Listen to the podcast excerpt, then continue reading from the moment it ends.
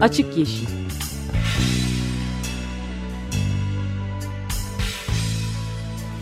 Hayatın, politikanın ve sokağın çevre ekoloji gündemi.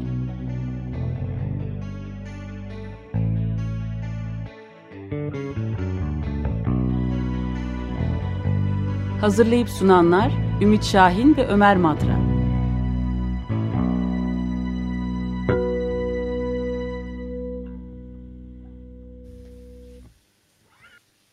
...94.9 Açık Radyo'da Açık Yeşil başlıyor. Benim İç Şahin. Ben de Ömer Madra. Ee, ve destekçimiz İzel Levi Coşkun'a teşekkür ediyoruz. Tabii bu arada 94.9 dedim, evet. 95.0. e, ne zaman yapacağım bu hatayı diye merak ediyordum. Ee, ama hata sayılmaz zaten bu kadar alışkanlıktan sonra. Gayet iyi ee, idare etti. Evet. evet ben daha e, çok yaptım.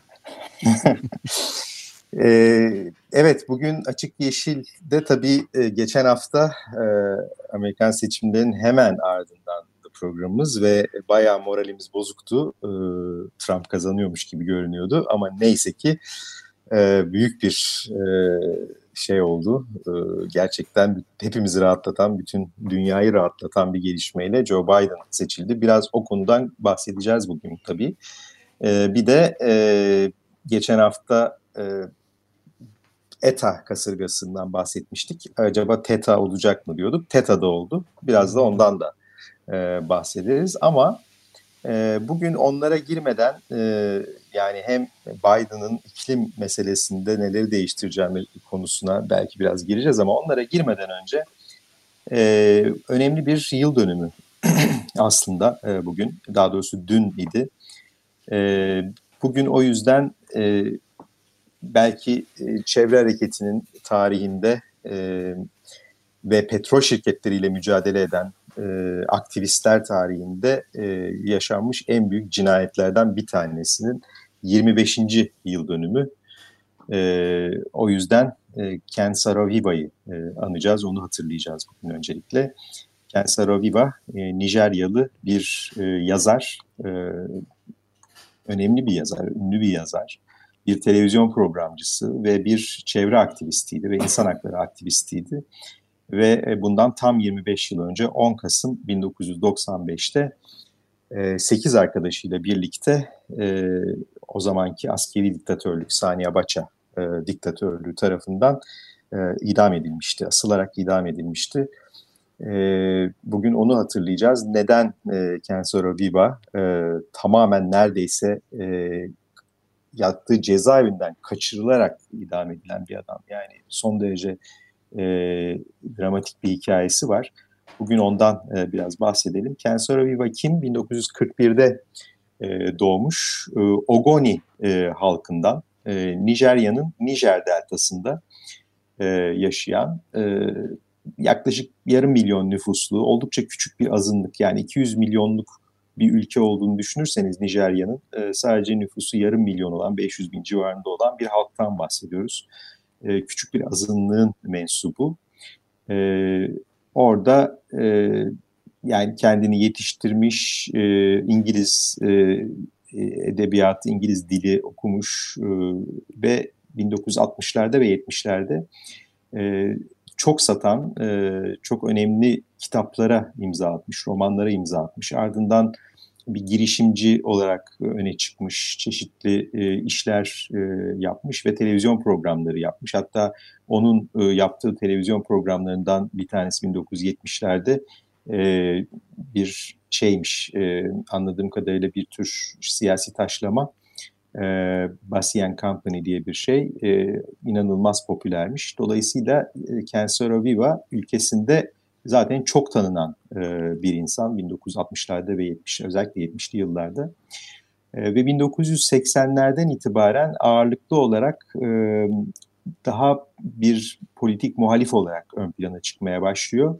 Ve 1990 yılında e, Ken Saro-Wiwa e, 8 arkadaşıyla birlikte e, Movement for the Survival of the Ogoni People, MOSOP e, adında yani Ogoni halkının hayatta kalma hareketi adında bir hareket kuruyor 1990 yılında. Ve bu hareketi de özellikle e, kendi ülkesinin topraklarında yaşanan e, büyük çevre kirliliğine karşı ve ülkesinin doğal kaynaklarının sömürülmesini durdurmak için e, kuruyor ve bir nedeni de tabii e, aynı zamanda Nijerya'daki askeri diktatörlüğe karşı olması ve Ogoni halkının haklarını talep etmesi aslında. Ogoni halkına daha geniş haklar tanınmasını isteyen bir hareket, Mosop hareketi. E, ve e, bu 1990 yılında önce Ogoni e, Haklar Bildirgesini yayınlıyorlar. E, bu 9 kişinin kurduğu hareket. Ardından da Cancer Aviva bu MOSOP'un başkanlığına getiriliyor. E, neden Nijer deltasında Ogonilerin yaşadığı yerde müthiş bir çevre kirliliği var? Çünkü 1957 yılında e, Hollandalı, Hollanda kökenli diyelim ya da bazlı e, dünyanın en büyük petrol şirketlerinden Shell, e, Royal Dutch Shell tam ismiyle e, Nijer deltasında petrol üretimine başlıyor ve 30 yılı aşkın bir süre e, yani oradaki petrolü alıp gitmesi ve ülkedeki diktatörlükleri desteklemesi bir yana e, Saraviva'nın bir ekolojik savaş olarak adlandırdığı bir e, inanılmaz bir yıkım yaratıyor bölgede e, bölgedeki toprak, su, her şey e, inanılmaz kirli. Zaten bunun görüntüleri, filmleri var. İzlerseniz e, yani Shell'in yarattığı yıkım 2011 yılında daha anca yani 2011 yılında e, UNEP tarafından da yani Birleşmiş Milletler Çevre Programı tarafından da bir e, raporla belgelenmiş. Ama bunu Cancer Aviva ve arkadaşları 1990'ların başında gündeme getiriyorlar ve 1993'ün 4 Ocak günü inanılmaz bir protesto gösterisi, bir barışçıl bir protesto düzenliyorlar ve e, yarım milyon Ogoni e, halkının 300 bininin katıldığı bir e, miting yapıyorlar, bir barışçı bir yürüyüş yapıyorlar ve konuyu e, gündeme getiriyorlar özellikle Shell'i protesto ederek. E, şimdi o dönemde aslında e, verdiği röportajlardan birinden kısa bir bölüm var Ken Saroviva'nın. Tam da bu Shell'in bölgede yarattığı yıkımı anlatıyor. İsterseniz kısaca bir onu dinleyelim. Kısa bir ses kaydı. Blowouts, oil blowouts, spillages, oil leaks, and uh, general pollution accompany uh, the search for oil. This is uh, usual, but in most cases, the oil companies uh, have an obligation to ensure that these things do not happen, or that where they do happen, they do not disrupt life a great deal. Unfortunately, in Nigeria, Shell, which has prospected for oil in Ogoni country for the past 33 years, has not done any of these things. Uh, it uses outdated equipment in Ogoni. Um, as a result of that, we've had a major blowout uh, in 1970 the land that was destroyed at that time remains in that state, is totally unusable up to this moment. We now have a devastated environment in the Delta uh, among the ethnic minorities. I leave for Nigeria tomorrow. Evet, Cancer Viva'nın sesiydi bu. Ee, ve Shell'in yarattığı büyük yıkım. Özellikle 1970'te bir e, şey olduğundan bahsediyordu değil mi? 1970'te ciddi bir evet, e, büyük bir dökülme var. Büyük bir e, petrol sızıntısı mı artık? Artık sızıntı dedi. demek onu hafifletmek oluyor. Yani dökülmesi, evet. boca edilmesi demek evet. lazım. Çünkü bütün evet. toprağı kullanılmaz hale getirdi diyor. Yani tam yarım evet. yüzyıl önce olan bir olay hala toprak kullanılamıyor yani. Evet e, ve tabii orada e, ki yani hem e, normal petrolün çıkartılması hem de arada olan kazalar nedeniyle muhtemelen yani normal operasyon sırasında da inanılmaz bir kirlilik yaratıyor. E, ve e, dediğim gibi 1993 yılında Cancer Aviva ve arkadaşları Mosop e, müthiş bir e, organizasyonu tamamlayıp müthiş bir miting yapıyorlar. Bundan hemen sonra Cancer Aviva ondan önce de bir kez aslında olmak üzere iki kez tutuklanıyor. Birkaç ay cezaevinde kaldıktan sonra e, salı veriliyor bu arada e, 1994 yılında işte Cancer Aviva bu konuyu çok popüler hale getirdiği için dünyada e, alternatif Oscar ödül, Oscar demişim, alternatif Nobel, Nobel. E, ödülünü e, ödülünü ve Goldman çevre ödülünü de alıyor. E, sonra ne oluyor? E, 1994 yılındaydı galiba. E, şimdi onu kontrol etmem lazım. E, burada Ogoni e, halkı içerisinde kendilerine karşı olanlar da var. Yani e, hükümetle e, işbirliği yapan e, insanlar da var tabii. E, onlardan evet, e, onlardan e, birkaç kişi, dört kişi, e, Ogoni şeflerinden dört kişi e, cinayete e, kurban gidiyorlar. Ve bu cinayetin ardından e, Ken Saro-Wiwa o gün Ogoni'de olmadığını kanıtladığı halde e, Ken Saro-Wiwa ve bu hareketi kuran 8 kişi derhal e, tutuklanıyor, e, hapse atılıyor ve tamamen böyle bir hani net derler ona nasıl bir yargılama derler e, hani yargılama yani sahte bir yargılamayla diyelim. Kanguru, bir özel bir, kanguru mahkeme diyorlar işte onlar. Ha, evet yani tamamen bir şey kurularak yani özel bir mahkeme kurularak yargılanıyor bu insanlar. Hızlı bir şekilde yargılanıyorlar ve bu cinayeti işlediğine e, çeşitli tanıklar gösteriliyor. Bu tanıklardan ikisinin e, tanıklık etmeleri karşılığında, yalan tanıklık etmeleri karşılığında e, hükümetten rüşvet aldıkları ve Shell'de işe alınma sözü, e, Shell şirketinin tesislerinde işe alınma sözü verildiği kendilerine e, sonradan ortaya çıkıyor. E, şeyin e, üstelik de bu Shell'in avukatlarının varlığında bunu itiraf ediyorlar sonradan. Ya ve inanılmaz bir e, şeyden sonra böyle bir sahte bir mahkemeden sonra daha da saçma bir şey oluyor. 8 Kasım 1995'te e, ölüm cezasının kaldırılmasına dair bir karar veriliyor ya da onun gibi bir şey tam bunu çözemedim açıkçası. Yani ya böyle bir şey herhalde böyle bir karar verilmesi mi gündeme geliyor ya da bu karar veriliyor mu neyse 8 Kasım'da bu karar verilince e, bu e, cezaevinde tutulan 9 kişi e, büyük bir gizlilikle kaçırılarak e, hemen e, Port Harcourt e, şeyine getiriliyorlar cezaevine ve alelacele e, bu 9 kişi önce yani Sarajevo olmak üzere asılarak idam ediliyorlar. Ve tamamen e, bu şeyin komplonun diyelim herhalde e, ve hemen ardından tabii bütün dünya, Birleşmiş Milletler, işte Avrupa Birliği e, dahil, İngiltere vesaire bunu protesto ediyor. Bunu büyük bir cinayet hatta John Major İngiliz Başbakanı o zaman bunu bir yargı yoluyla cinayet olarak e, adlandırmış ve Nijerya'nın e, Commonwealth üyeliği falan askıya alınıyor o dönemde. Ama olan oluyor e, ve ardından da hiçbir zaman e, Shell'in bu işteki e, payı hiçbir zaman tabii ortaya konmuyor. Tuhaf bir şekilde bir, bir detay var yalnız. Shell yıllar sonra e, Ken Saro-Wiwa'nın ve diğer e, Ogoni dokuzlusu denilen bu gruptaki insanların ailelerine bir tazminat vermiş. Ama niye veriyor bu tazminatı? Madem suçunu kabul etmiyorsun. O da belli değil.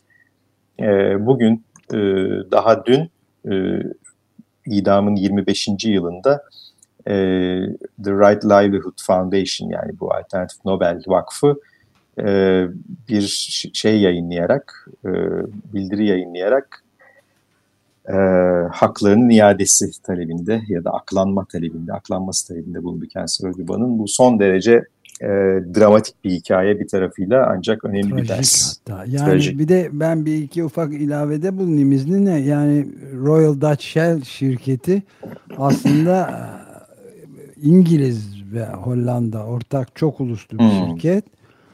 Ee, adı Royal şeyi de yalnız Hollanda'dan değil herhalde Britanya Krallığından da geliyor olsa gerek.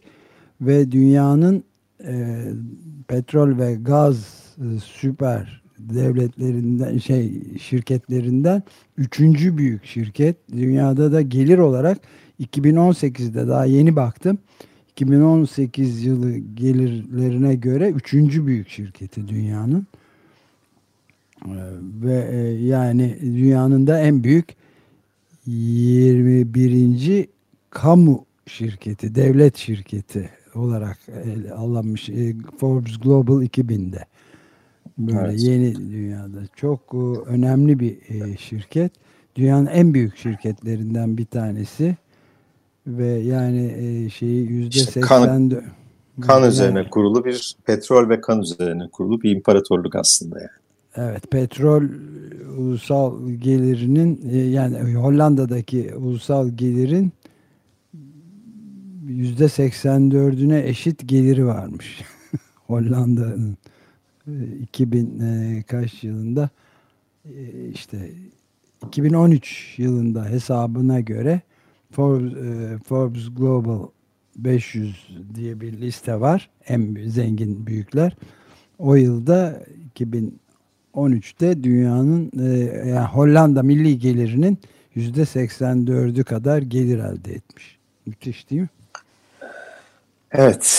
Yani bunun işte bedelini de insanlar ben şeyde Nijerya'da bu bölgede çekilmiş bir e, şey izlemiştim. Hangi filmdeydi ya da belgeselde tam hatırlamıyorum ama bu Nijer deltasında tutulan balıkların balıkları e, deterjanla yıkayıp üzerindeki petrol kalıntılarını temizleyip ondan sonra pişirip yiyorlardı oradaki insanlar. Yani böyle bir büyük e, yıkım yaratan bir şirket ve buna da aslında hala devam ediyor. Daha e, yeni yeni Nijerya'nın yeni hükümeti şu anda e, bir işte o bölgedeki çevre hasarının e, yıkımının onarılması için bir takım paralar ayırmış falan. Yıl olmuş 2020. Yani e, büyük bir yıkım devam ediyor ve bu da işte e, Cancer Aviva ve arkadaşlarının öldürülmesi, e, Shell'in işlediği aslında e, diktatörlüğü kullanarak işlediği diyelim e, büyük bir cinayet olarak tarihe geçti. Şimdi e, evet, Cancer Aviva'yı Evet. evet analım. Bir de ben de analım. bir ufak not daha e, koyuyorum. E, 30 yılda bu 2020 başında çıkan bir hesaptı. E, Shell'in başta olduğu yani Exxon'un, Shell'in, Chevron'un ve BP'nin 30 yıllık karı 4 petrol devinin Shell ikinci sırada 1 trilyon 991 milyar dolar. Onun için kolay bir iş değil yani. 30 yılda 2 trilyon dolara var olan ulaşan bir gelirden vazgeçmeleri mümkün değil. Benim hesabım doğruysa saniyede 2000 dolar ediyor yaklaşık. Her saniye. 30 yıl boyunca. Her nefes alıp ver işte. Şimdi nefesini verebilirsin. evet bu bölümü e, Cancer Aviva için yazılmış bir şarkıyla kapatacağız. Ee, bir İtalyan e, reggae grubu e, Smoke 2008'de yaptıkları müthiş bir albüm var Roots diye. O albümde e, müthiş şarkılar var yani çeşitli mesela işte apartheid'la ilgili şarkıları da var çünkü grup İtalyan ama şeyi vokalisti Güney Afrikalı. Ee, onların Kensura Viva'nın hikayesini anlattıkları, e, Kensura Viva'nın hikayesi anlatılması, anlatılmasın istendi e, diyor zaten e, şarkıda ve Shell'in de e, ismi geçiyor. E, şimdi şarkının girişinde de Kensura Viva'nın e, sesi de var. E, onun bir konuşmasından bir parça var. Şimdi Smoke'u dinleyelim. Kensura Viva. Smoke'tan dinliyorduk. Kensura Viva'nın hikayesini anlatıyorlardı. Evet, e, özellikle de petrol şirketinin yaptıkları ve insan hakları ihlallerini açık açık anlatan bir şarkıydı. Şimdi e, e, kasırga rekoruna geçelim. E, evet. E, Atlantik'te kasırga rekoru kırıldı. E, 29. bu sezonun 29. ismi konmuş kasırgası'nın e, Atlantik'in ortalarında bir yerde doğduğu ancak enteresan bir şekilde bu sefer biraz fazla doğuda ortaya çıktığı için batıya gelemeden doğuya döndü. Avrupa'ya doğru gitmekte olduğu görünüyor haritalarda ve Teta kasırgası Teta, ilk kez evet. e, ilk kez Teta'da ortaya çıkmış durumda. Haftaya muhtemelen IOTA'yı da konuşuyor oluruz diye tahmin ediyorum. Ee, Çünkü daha devam önce, ediyor mevsim değil mi? Daha bitmedi mevsim. Tabii tabii 30 Kasım'a kadar en az e, 30 Kasım'a kadar devam eder. Yani her sene böyle olmuyor tabii. Çoğu zaman e, Kasım geldiğinde bitmiş oluyor ama bu sene bitmedi. Neden? Çünkü e, Meksika Körfezi'de mesela Meksika Körfezi açıklarında e, deniz suyu sıcaklığı 30 dereceymiş yaklaşık şu anda. İnanılmaz sıcak ve resmen e, kasırga kaynıyor yani Atlantik'te. Bu ETA da bu arada tuhaf bir kasırga. ETA'nın e, haritalarını gördüyseniz ETA kasırgası önce Meksika körfezinden geldi geldi Nikaragua'ya vurdu. Nikaragua'da ciddi bir e, işte büyük seller yarattı, büyük bir hasar yarattı. Ondan sonra döndü tekrar doğuya. Normalde kasırga doğudan batıya gider yani kuzey yarımkürede. Sonra da kuzeye döner. E, bu e, kuzeye dönmesi yetmedi. Tekrar doğuya döndü. Önce Küba'yı vurdu. Sonra tekrar dönüp Florida'nın kıyılarını vurdu. Key denen o hani alçak kesimlerini. Sonra tekrar döndü batıya tuhaf bir şekilde ve helezoni bir şekilde dön, dolaşıyor kasırga ve muhtemelen birkaç gün içinde tekrar e, Florida'ya vuracakmış e, ETA kasırgası. Daha bitmedi yani. E, denize çıktıkça yani karaya vuruyor fakat kara vurduğu karalar çok küçük olduğu için yani dar alanlar olduğu için hemen devam ediyor kasırga ve tekrar denize çıkıyor. Tekrar denize çıkınca da o sıcak Kesinlikle, denizden enerjiyi alıyor. Enerji evet, alıyor evet. Enerjiyi alıyor ve şeyi de alıyor. Su buharını da alıyor. Böyle dönüp tekrar vuruyor. Yani şimdi herhalde aynı kasırga üçüncü kez karaya vuracak veya dördüncü kez Küba'yı da sayarsak dördüncü kez karaya vuracak. Tekrar Florida bekliyor. Ee, yani rekor kırdı bu sene. Kasırga rekoru kırdı. Hatta New York Times'ta bile e, iklim değişikliğiyle kasırgaların ilişkisine ilişkin bir haber çıkmıştı. E, evet, New York Times'da bu son zamanlarda önemli bir e, dönüşüm oldu zaten bu konularda çok Değil ayrıntılı mi? ve birçok evet. haber vermeye başladı. Yakından takip ediyoruz. Yani 29. Atlantik Atlas'taki Atlas Okyanusu'ndaki 29. E, kasırgadan bahsediyoruz. TETA'dan ve bir e, zaten 2021 şimdiden kapatmış durumda tek bir mevsimde rekorları. Ayrıca başka yerlerde de var. Mesela su ve sel felaketleri yani şeyde gördüm. Gözlerime inanmakta güçlük çektim. Libya'da. El Bayda şehrinde. Hmm, onu görmedim ben. Dördüncü büyük şehriymiş. Scott Duncan diye birisi var. Greta Thunberg'in retweet etti. O yaz bunları takip ediyor genellikle.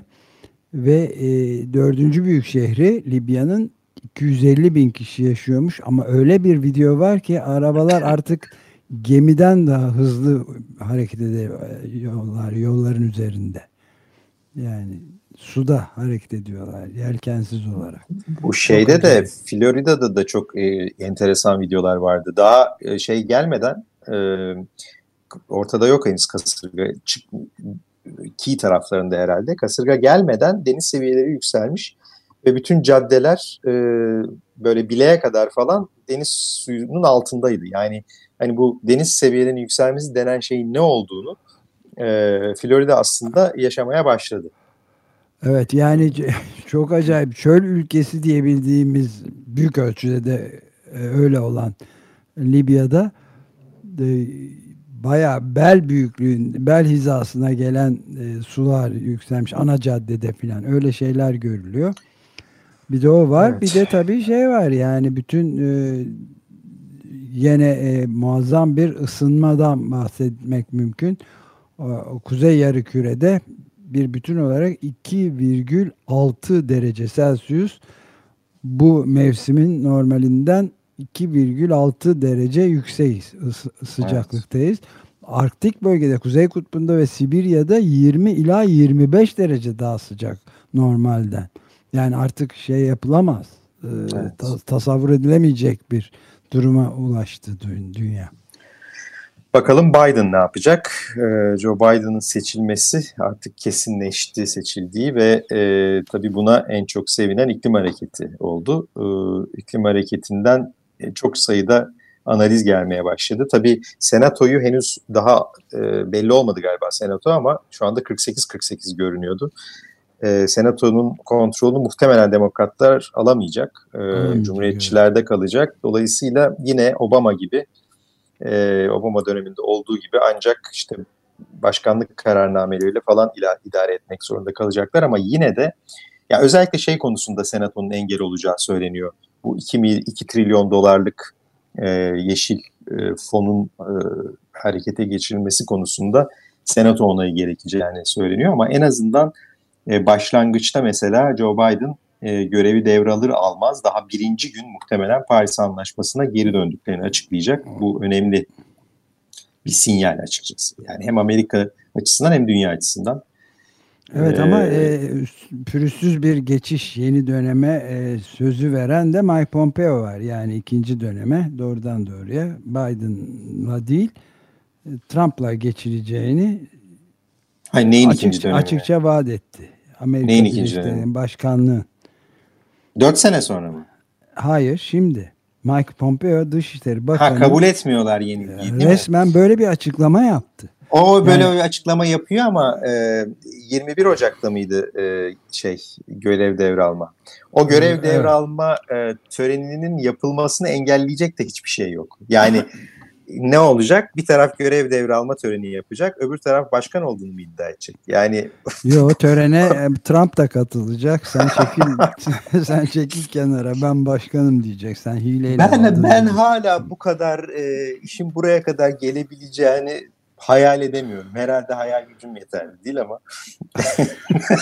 yani çok inanılmaz bir şey hakikaten. Yani e, delegelerde, ikinci delegelerde e, bayağı e, fark attı. E, ama bir de genel oyda 5 milyonu aşkın fark var.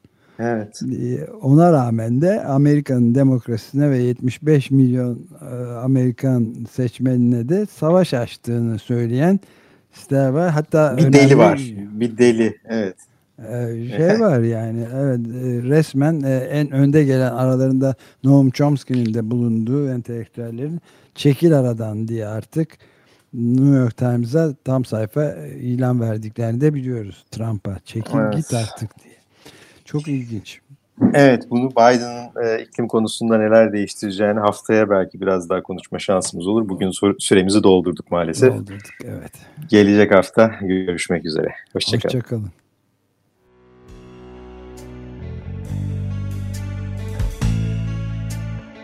Açık Yeşil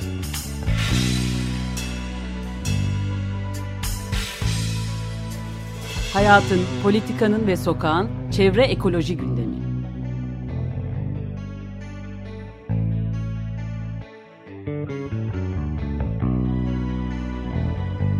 Hazırlayıp sunanlar Ümit Şahin ve Ömer Madra.